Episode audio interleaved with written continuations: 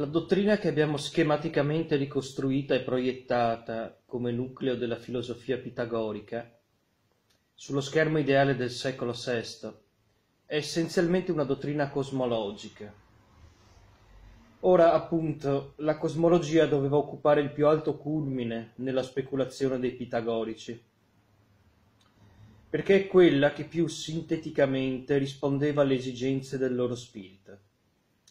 I pitagorici tendono all'astrazione e alla universalizzazione, ma l'astratto o l'universale vogliono vederlo, contemplarlo, obiettivarlo in figurazioni ben determinate e misurabili, vale a dire in una specie geometrica, la quale non può essere che quella del cosmos.